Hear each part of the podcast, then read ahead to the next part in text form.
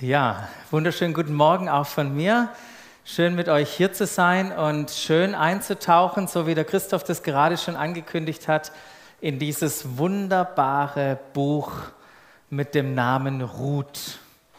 Ja, beim Durchblättern vom Alten Testament, da könnte man das manchmal überblättern, weil es ja gar nicht so besonders lang ist, aber da steckt einfach so viel drin in dieser wunderbaren Erzählung, in diesem wahren Kunstwerk. Und mich begeistert oder mich hat diese Geschichte neu begeistert, weil sie so viel Dramatik, so viel Spannung und auch so viel Schönheit beinhaltet. Und äh, wer abends mal nicht oder wer abends Fernseh gucken will und kein Liebesroman kommt, sondern nur Krimis, der kann einfach zum Buch Ruth greifen und entdeckt da eine wunderbare Liebesgeschichte. Äh, eine Geschichte, die uns ein äh, bemerkenswertes Bild auch zeichnet von einem wunderbaren Mann und von einer wunderbaren Frau, die wir da auch entdecken dürfen in dieser, in dieser Geschichte. Und was auch so berührend ist an dieser Geschichte ist, dass, oder was heißt berührend, was so dramatisch ist eigentlich, ist, dass alles schieflaufen kann, was eigentlich schiefla alles schief läuft, was schief laufen kann. Und am Ende kommt es trotzdem zu einem Happy End. Soweit verrate ich das schon mal. Und diese kleine Geschichte, wo ich vorher gesagt habe, die kann man fast überblättern, die ist tatsächlich Teil von Gottes großer Geschichte mit seiner Welt. Und sie ist Teil davon, wo Gott das größte Ereignis des Universums vorbereitet. Da spielt diese Geschichte eine entscheidende Rolle. Und eine wichtige äh, auch Person in dieser Geschichte ist tatsächlich diese Migrantin, aktuelles Thema, oder Migrantin äh, mit dem Namen Ruth, die, ähm, äh, nach der auch das Buch benannt ist. Und sie ist eine von vier Frauen, die dann erwähnt wird im Matthäusevangelium, wenn es um die Familiengeschichte, um den Stammbaum von Jesus geht. Dann ist es eine von vier Frauen, die da erwähnt wird. Und warum wir uns mit dem Buch Ruth natürlich beschäftigen, ist, das Buch Ruth ist Wort Gottes. Und es hat ein Ziel.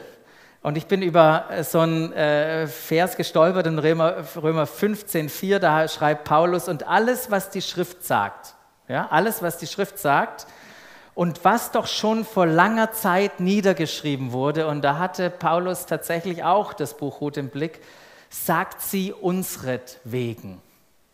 Unsretwegen wurde etwas aufgeschrieben.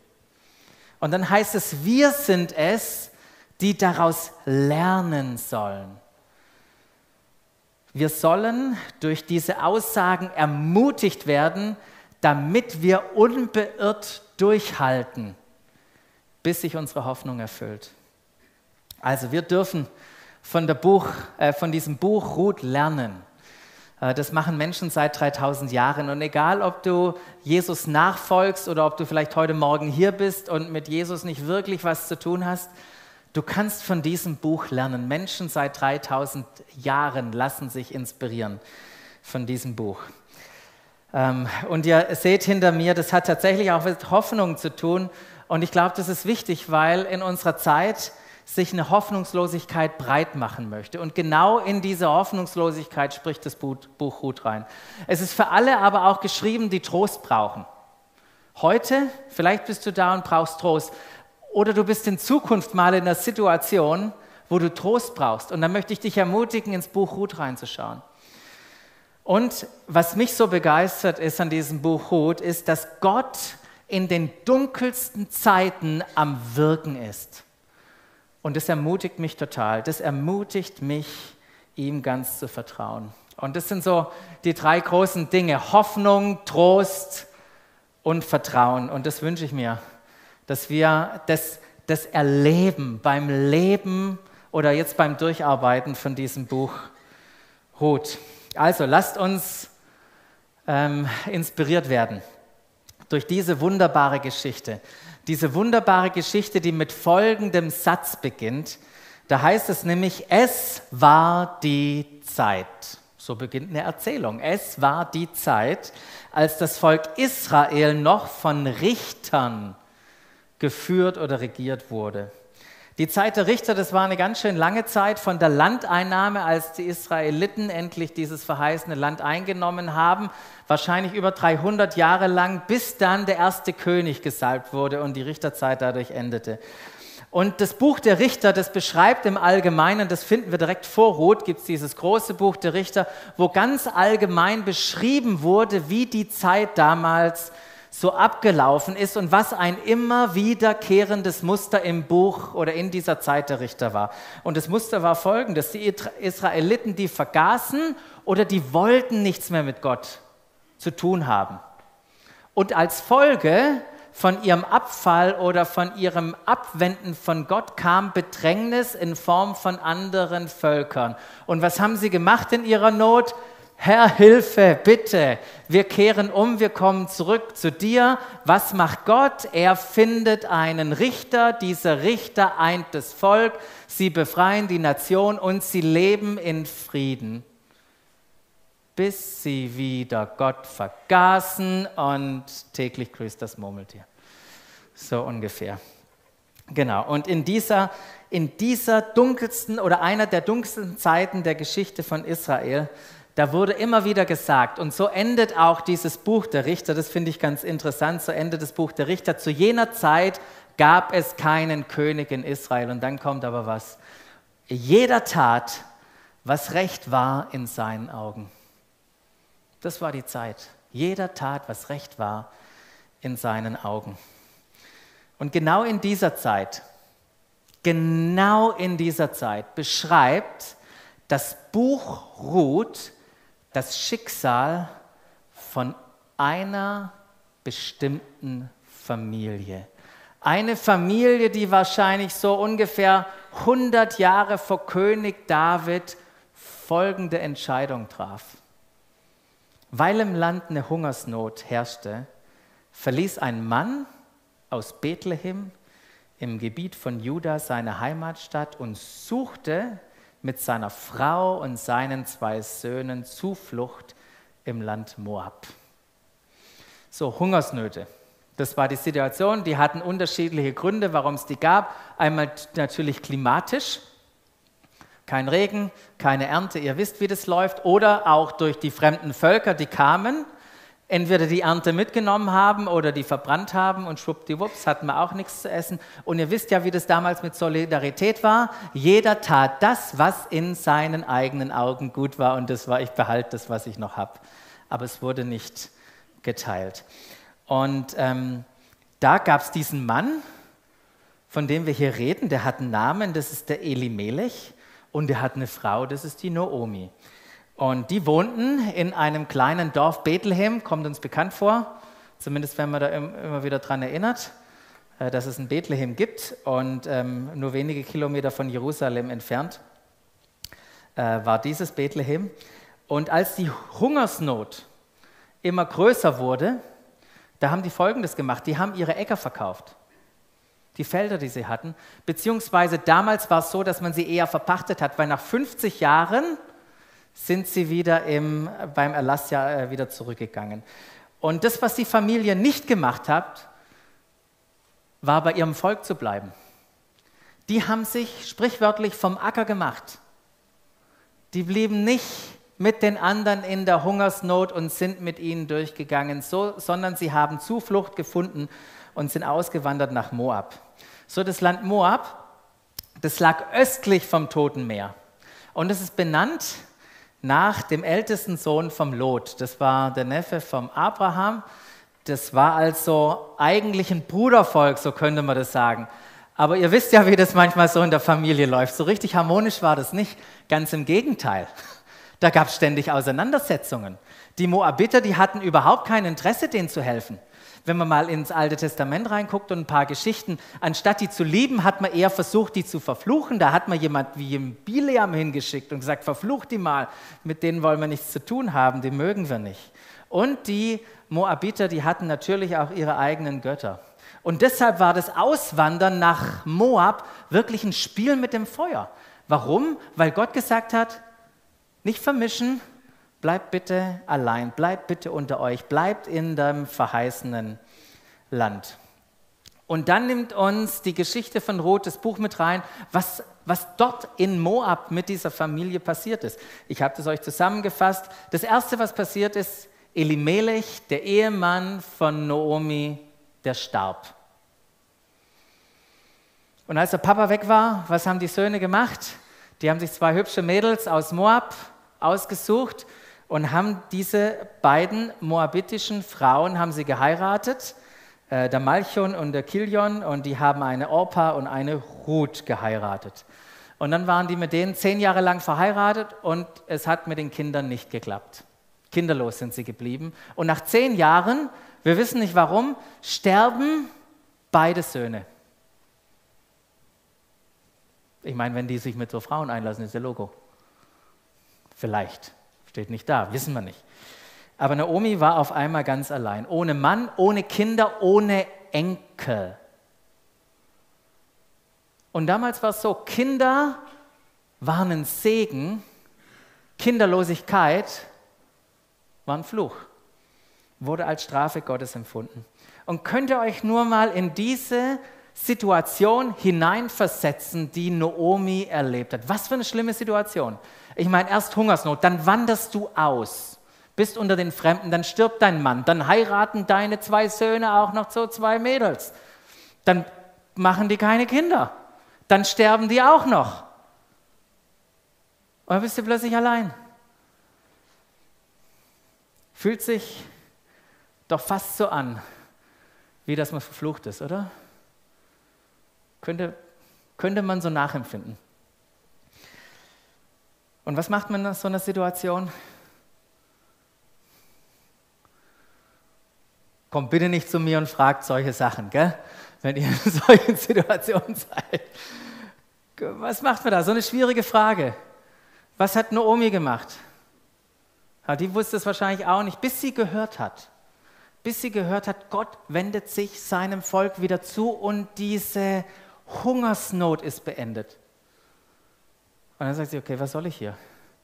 Ich gehe zurück. Sie entschloss sich, mit ihren Schwiegertöchtern zurück nach Juda zu gehen, heimzugehen. Und dann geht sie mit ihren heim, ihnen heim und dann fängt sie mal an, ihre Entscheidung zu reflektieren. Ich gehe heim, ich nehme meine Schwiegertöchter mit. Ja, was mache ich denn mit denen dort? Wie versorge ich denn die? Und plötzlich sagt sie, können wir mal schon anhalten? Im Reflektieren merkt sie plötzlich, das ist überhaupt keine gute Idee, dass ihre Schwiegertöchter mitgehen. Und sie sagt, hey, wartet mal. Es ist viel, viel besser, wenn ihr umkehrt.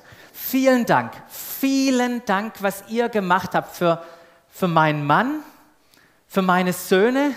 Aber jetzt ist die Zeit, dass ihr umkehrt. Geht in eure Elternhäuser zu eurer Mutter zurück. Findet einen neuen Mann, findet ein neues Zuhause. Und sie dachte voller Überzeugung, die Mädels weinten, emotionaler Moment der drei Frauen. Naomi küsste die zwei, die zwei Mädels und die Mädels sagten, nee, nee, nee, nee, wir gehen nicht heim. Wir gehen mit dir. Wir gehen mit dir. Und Naomi sagt, das kann ich nicht zulassen. Ich kann nicht zulassen, dass ihr mit mir geht. Ich habe euch rein gar nichts anzubieten. Ich kann euch überhaupt nicht helfen. Und jetzt äh, nimmt uns das Buch äh, Rot in so ein paar Verse mit, die uns Hintergrundinformationen geben, warum ihr das so wichtig war, dass ihre zwei Schwiegertöchter nicht mitgehen. Und sie, es gibt uns Einblick in den kulturellen, in die kulturelle oder in die jüdische Kultur zur damaligen Zeit. Ähm, weil das waren so ihre, ihre äh, drei großen Herausforderungen, die sie hatte. Äh, klickst du mal eins weiter. Die erste Herausforderung war nämlich die Versorgung. Die Äcker waren ja verkauft. Ich meine, das Einzige, was für sie möglich war, war in der Erntezeit die Ehren einzusammeln, die noch am Feldrand übrig geblieben sind. Das war, war möglich in Bezug auf die Versorgung. Und das Zweite war ihr Alter, ein Riesenproblem. Weil normalerweise, wenn der Mann stirbt, was passiert? Ein Bruder oder ein naher Verwandter nimmt sich der Frau an. Aber irgendwie hatte Elimelech keinen Bruder und ich meine, ihren Verwandter ist ihr irgendwie auch nicht eingefallen. Ähm, außerdem war sie zu alt zum Heiraten. Und weil sie zu alt war zum Heiraten oder grundsätzlich zu alt war, war sie auch nicht mehr bereit, irgendwie Söhne zu bekommen. Und hier war das dritte Problem.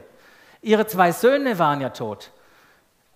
Nun, dass wir wissen, wie das kulturell läuft, stirbt der eine Bruder, dann kümmert sich der andere Bruder um seine Schwägerin. Und das war, war nicht mehr möglich. Und äh, wir stellen das manchmal so romantisch vor. Ja, Ruth und Orpa, die gehen dahin, dann kommen irgendwie äh, gucken sie Fernsehen und dann ist der Bachelor in, äh, in Israel oder was weiß ich für Fernsehshows und dann bewerben sie sich da und dann werden sie da wohl einen Mann finden. Nichts von dem, Leute. Wer wollte eine moabitische Witwe heiraten? Wer schon? Niemand. Und da stand noch ein viel größeres Problem, Problem dahinter. Wenn es keinen Löser gibt und keinen Nachkommen, dann würde der Name der Familie nicht weitergetragen werden und es war ein Riesenproblem. Es war wichtig, dass der Familienname weitergetragen wurde. Und zu Recht fühlte sich Naomi wirklich beraubt von allem, beraubt von allem, beraubt von den wertvollen Menschen um sie herum, beraubt von ihren Träumen, beraubt eigentlich von ihrem Leben. Und sie war so hoffnungslos und sie hat keine Zukunft mehr gesehen. Das, was sie eigentlich auch hätte sagen können, wisst ihr, ich gehe nach Hause, um zu sterben, da müsst ihr, mir nicht mit, da müsst ihr nicht mitkommen. Nein, meine Töchter, sagt sie, nein, meine Töchter, ich kann euch es nicht zumuten. Das, was ich zu tragen habe, ist zu schwer. Ich kann es euch nicht zumuten, dass ihr das bittere Schicksal teilt, das der Herr mir bereitet hat. Emotionaler Frauen im Moment, kannst du es dir vorstellen? Noch mehr Geheule? Noch mehr Geheule? Und dann küsste auch Orpa ihre Schwiegermutter zurück. Sagte vielen Dank und ist davongezogen. Und dann heißt es, aber Ruth blieb. Aber Ruth blieb. Und Naomi sagte, Ruth, siehst du, was Orpa macht? Mach's ihr nach. Geh. Hab eine Zukunft. Teil nicht mein Schicksal. Und Ruth sagt, hör auf, mich zu drängen. Hör auf, mich zu drängen, dich zu verlassen. Ich kehre nicht um. Ich lasse dich nicht allein. Wo du hingehst, da gehe ich auch hin. Wo du bleibst, da bleibe ich auch. Dein Volk, Naomi, ist mein Volk und dein Gott ist mein Gott. Wo du stirbst, da sterbe ich auch. Da will ich auch sterben und begraben werden. Hammer, oder? Ähm, vielleicht noch so ein kleiner Nebensatz, wenn ihr äh, auf der Name, es gibt ja ein paar Schwangere unter uns, die nach Namen gucken. Äh, Name Ruth bedeutet Freundin. Ja, wir gucken ja immer nach der Bedeutung von Namen. Ruth bedeutet Freundin. Hammer Freundin, oder? Hammer Freundin. Und wir müssen mal vorstellen, uns mal äh, vergegenwärtigen, was Ruth bereit war zu tun. Sie war bereit, alles, alles hinter sich zu lassen, inklusive ihrer eigenen Familie. Sie war das bereit, das Leben als Witwe, ein kinderloses Leben zu umarmen. Und das nicht nur so lange, wie Naomi noch vielleicht lebt und dann irgendwann wieder nach Hause zu gehen. Nee, nee, sie sagt, da wo du stirbst, da werde ich auch sterben und begraben werden. Und ich weiß, ich werde deutlich länger leben.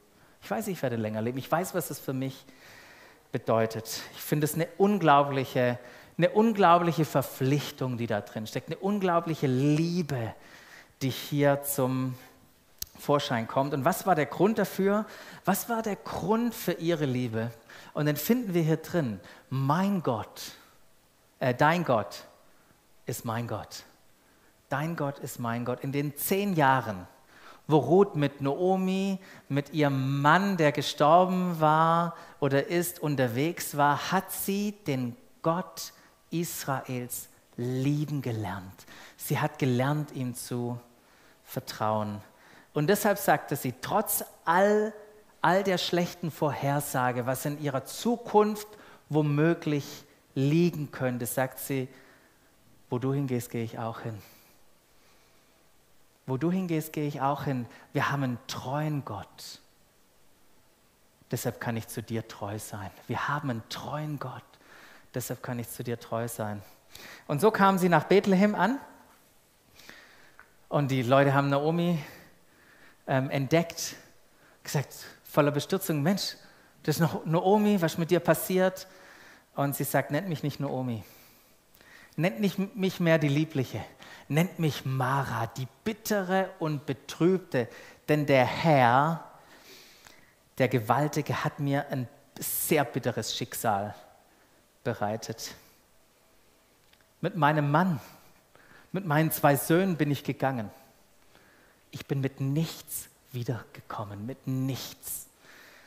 Der Herr der Gewaltige hat sich gegen mich gewandt und mich ins Elend gestürzt. Und wenn wir das so lesen, dann merken wir, wow, Gott mutet Naomi einiges zu. Gott mutet Naomi einiges zu. Aber Gott war nicht gegen sie. Gott war nicht gegen sie, auch wenn es für sie sich so angefühlt hat. Gott war nicht gegen sie.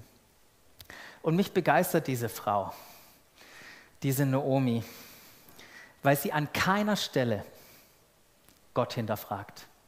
An keiner Stelle hinterfragt sie, ob es Gott gibt. Für Naomi ist Gott souverän.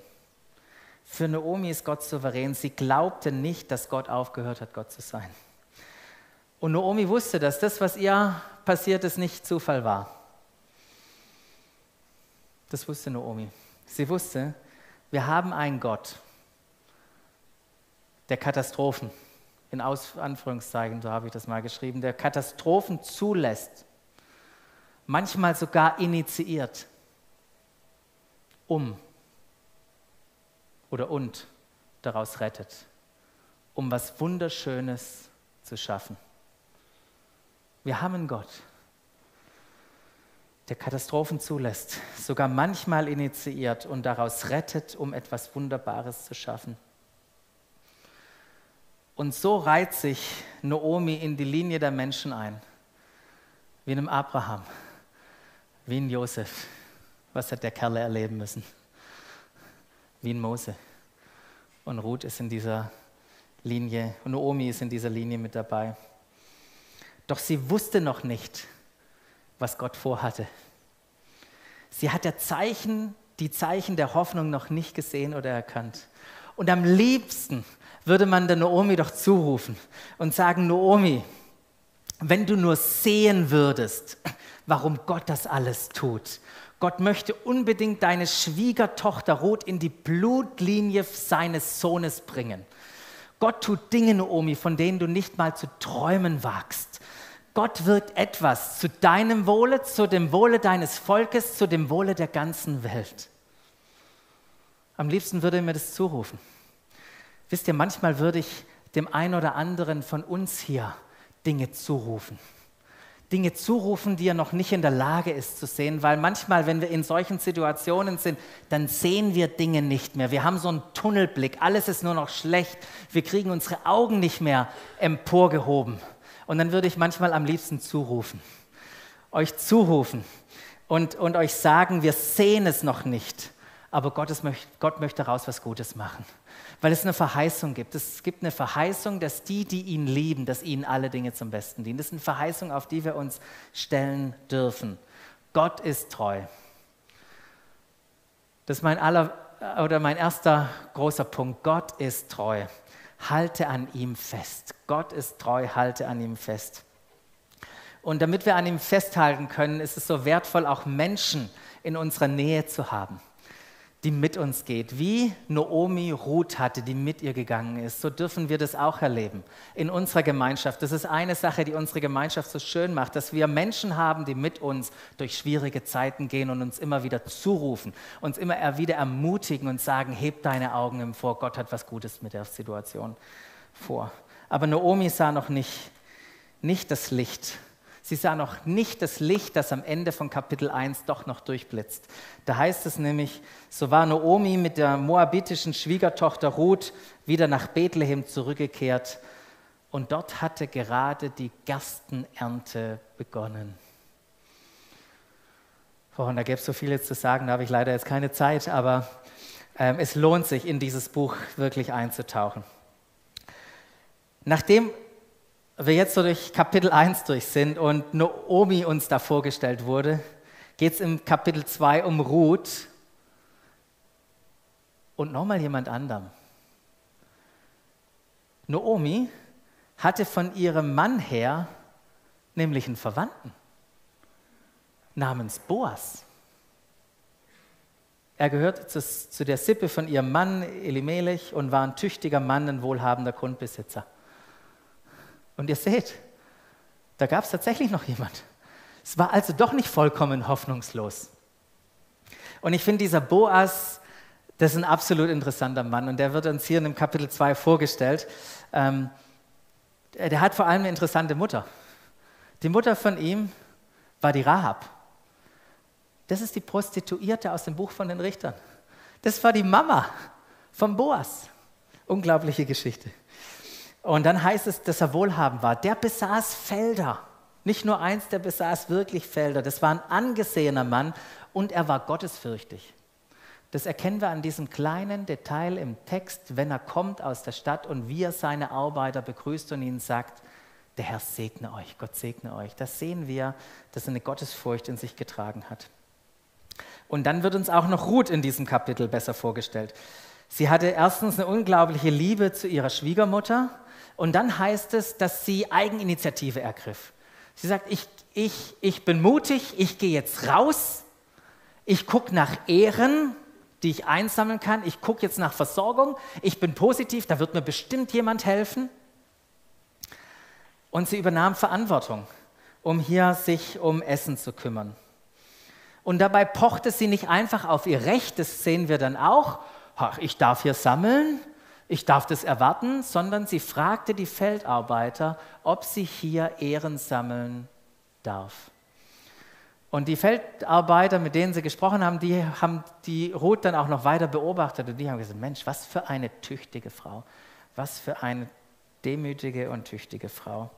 Ruth machte das, was gut war in Gottes Augen.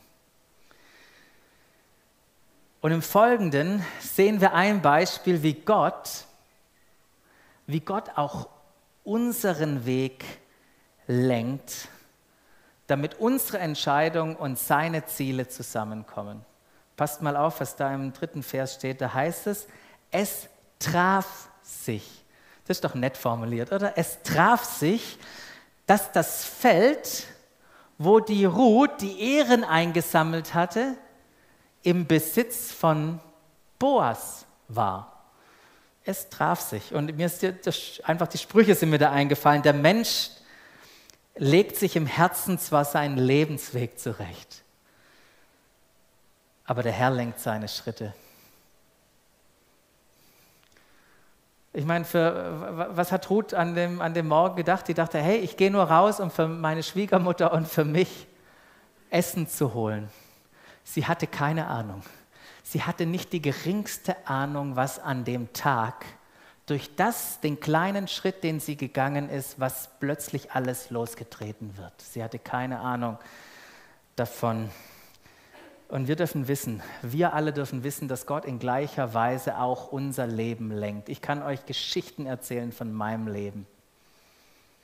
Ich hatte es vorher erst äh, schön vor dem Gottesdienst mit jemand, wie ich mit den Nachbarn in, in Urlaub gefahren bin. Da haben wir eine andere Familie getroffen und die hat uns gesagt, ihr werdet doch, mein Bruder und ich, bei den christlichen Pfadfindern richtig aufgehoben. Und irgendwie bin ich zu den christlichen Pfadfindern gegangen, habe Jesus kennengelernt. Hatte ich das geplant? Nee, hatte ich nicht, bin einfach nur in Urlaub gegangen. Und an, ich könnte euch Geschichten erzählen, wie Gott unser Leben lenkt. Dinge passieren, die nicht geplant sind. Und das dürfen wir von Ruth lernen. Gott ist treu. Gott ist treu. Rechne mit seinem Wirken. Rechne mit seinem Wirken, wo auch immer du bist. Gehe deinen Weg mit Gott. Gehe deinen Weg mit Gott. Und erlebe, dass er aus deiner Treue Spektakuläres machen wird. Er wird aus deiner Treue Spektakuläres machen, so wie das bei der Ruth der Fall war. Und wie es der Zufall so wollte, kam Boas dann aus der Stadt raus, um nach seinen Feldern und seinen Arbeitern zu sehen, und er entdeckte Ruth. Und nachdem er Ruth entdeckte, ging er zu seinen Arbeitern, hat sich informiert, wer das denn ist, und dann ist er direkt auf Ruth zugegangen und erwies ihr seine Gunst und seine Gnade da. Ähm, er sagte nämlich kurz zusammengefasst, hey, bleib hier auf meinen Feldern, liebe Ruth. Ist viel besser als woanders. Und halte dich an meine Leute. Ich werde dich beschützen. Und hier ist übrigens sind meine Wasserkrüge, davon kannst du trinken. Er hat ihr wahnsinnig viel Gunst äh, erwiesen und Gnade. Und Ruth sagte nur, was? Was darf ich? Die hatte ja keine Ahnung, wer der Mann war. Was darf ich? Ich weiß nur, ich bin eine Fremde. Ich bin geringer als alle deine Mägde. Und vollkommen erstaunt fiel sie auf den Boden und fragte, warum? Warum habe ich in deinen Augen so viel Gnade empfangen, dass du dich um mich kümmerst? Gute Frage. Und das, was Boas sagt, ist so erstaunlich. Ist so erstaunlich. Er sagt, ich weiß, dass du seit dem Tod deines Mannes für deine Schwiegermutter, was du für deine Schwiegermutter getan hast. Es wurde mir alles berichtet. Was du für sie getan hast, mir wurde es alles berichtet. Du hast deinen Vater und dann auch deine Mutter verlassen, deine ganze Heimat und du bist hier zu einem fremden Volk gegangen, die du vorher nicht kanntest. Aber das ist nicht der Grund meiner Gnade. Das ist nicht der Grund meiner Gnade. Gnade. Der Herr vergeltet dir, und jetzt hört so, der Herr vergeltet dir, was du getan hast und belohne dich reich dafür, der Gott Israels, zu dem du gekommen bist, um Schutz zu finden unter seinen Flügeln.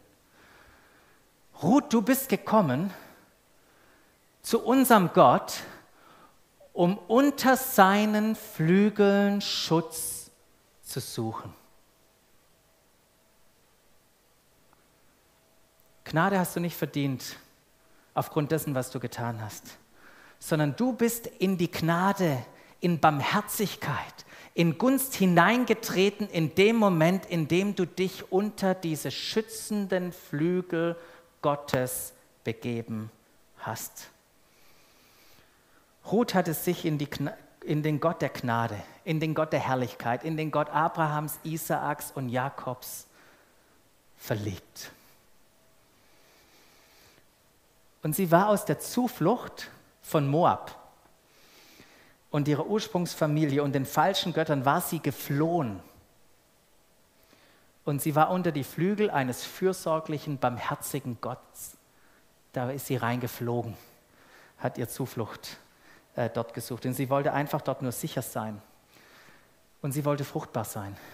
Und sie wollte treu sein. Und sie wollte dahin gehen, wo auch immer dieser Gott sie bringen wird. Und ich habe mir das so äh, bildlich vorgestellt und ich habe mich gefragt, möchte ich so leben? Möchtest du so leben wie sie? Und Gott wünscht sich das von jedem Menschen. Gott wünscht sich das von jedem Menschen. Und deshalb rief Jesus, als er auf äh, dieser Welt war äh, und, und, mit den Leuten konfrontiert war, ruft er mal in Matthäus 23, 37, Jerusalem, Jerusalem, du tötest die Propheten und steinigst die, die Gott zu dir geschickt haben, äh, dir schickt. Wie oft, wie oft wollte ich deine Kinder sammeln, wie eine Henne, die ihre Küken unter Flügel nimmt. Das war mein Plan. Aber ihr habt nicht gewollt. Ihr habt nicht gewollt. Und das ist die Frage an uns, die Frage an dich. Bist du zu Gott geflohen?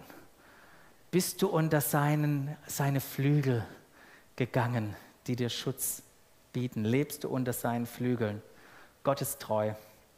Vertraue dich ihm an. Gott ist treu, vertraue dich ihm an. Und ja, es gibt Herausforderungen, es gibt Schwierigkeiten, Leid auch für uns. Aber unter diesen Flügeln Gottes zu sein, in diesen Situationen, ist unglaublich. Unglaublich erfüllend, unglaublich friedenbringend, unglaublich äh, können wir da Freude erleben, trotz dieser Schwierigkeiten. Und unter diesen Flügeln Gottes zu sein, das macht uns frei, mutig zu sein und frei andere zu lieben, so wie wir das gehört haben. Wisst ihr, damals, als Naomi Ruth wegschicken wollte, sagte Ruth, ich werde mich um dich kümmern. Du bist die Mutter meines Mannes und dein Gott ist mein Gott. Ich liebe dich, weil ich ihn liebe. Und es war damals nicht leicht für Ruth, ihre, ihre Eltern zu verlassen. Es war nicht leicht, alles Vertraute zu verlassen.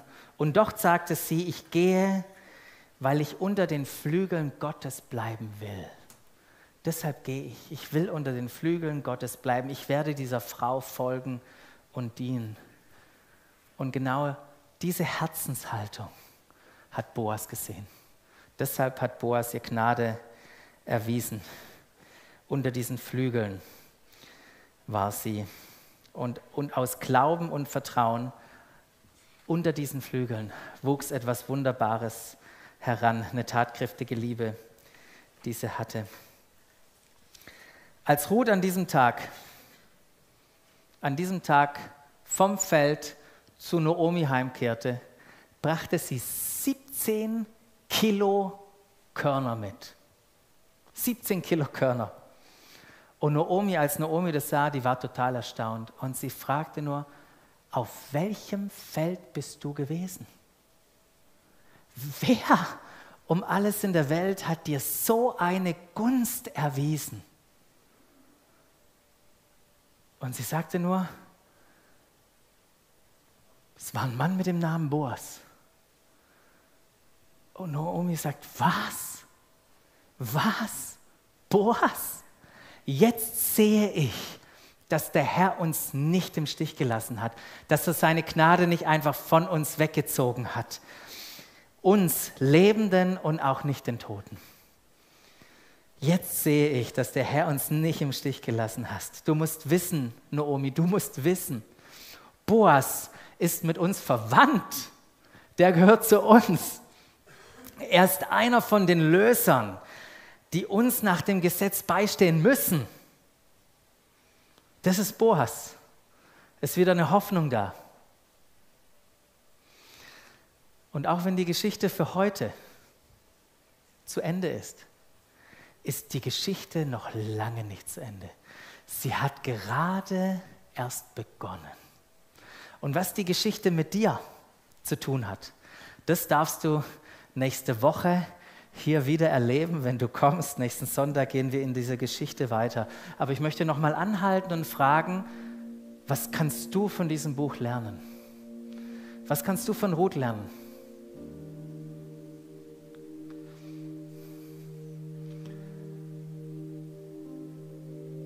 In diesem Buch sehen wir die Treue Gottes. Gott ist treu.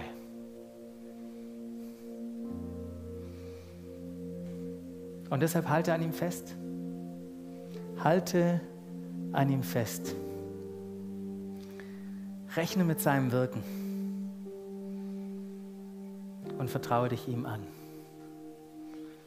Komm unter seine Flügel. Komm unter seine Flügel. Lass dich von ihm leiten. Geh die Schritte im Vertrauen.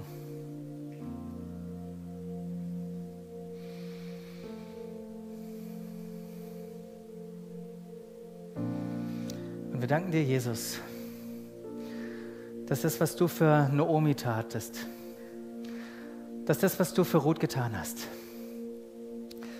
dass du es auch für uns tust. Du schenkst uns Hoffnung. Dein Licht strahlt hinein in unsere Dunkelheit, vielleicht gerade in unsere Hoffnungslosigkeit, da wo wir niedergeschlagen sind, da wo uns schlechte Nachrichten auf uns einprasseln. Sei es mit unserer Gesundheit, sei es schlechte Nachrichten von unseren Eltern, von unseren Geschwistern, von Arbeitskollegen, von Nachbarn, schlechte Nachrichten, die auf uns, auf uns einprasseln. Und da schenkst du Trost. Und wir danken dir, Jesus, für deine Treue, die wir auch hier in dieser Geschichte sehen. Du wirkst in den dunkelsten Zeiten. Und deshalb, deshalb können wir dir vertrauen. Du bist ein vertrauenswürdiger Gott. Ich möchte an dir festhalten.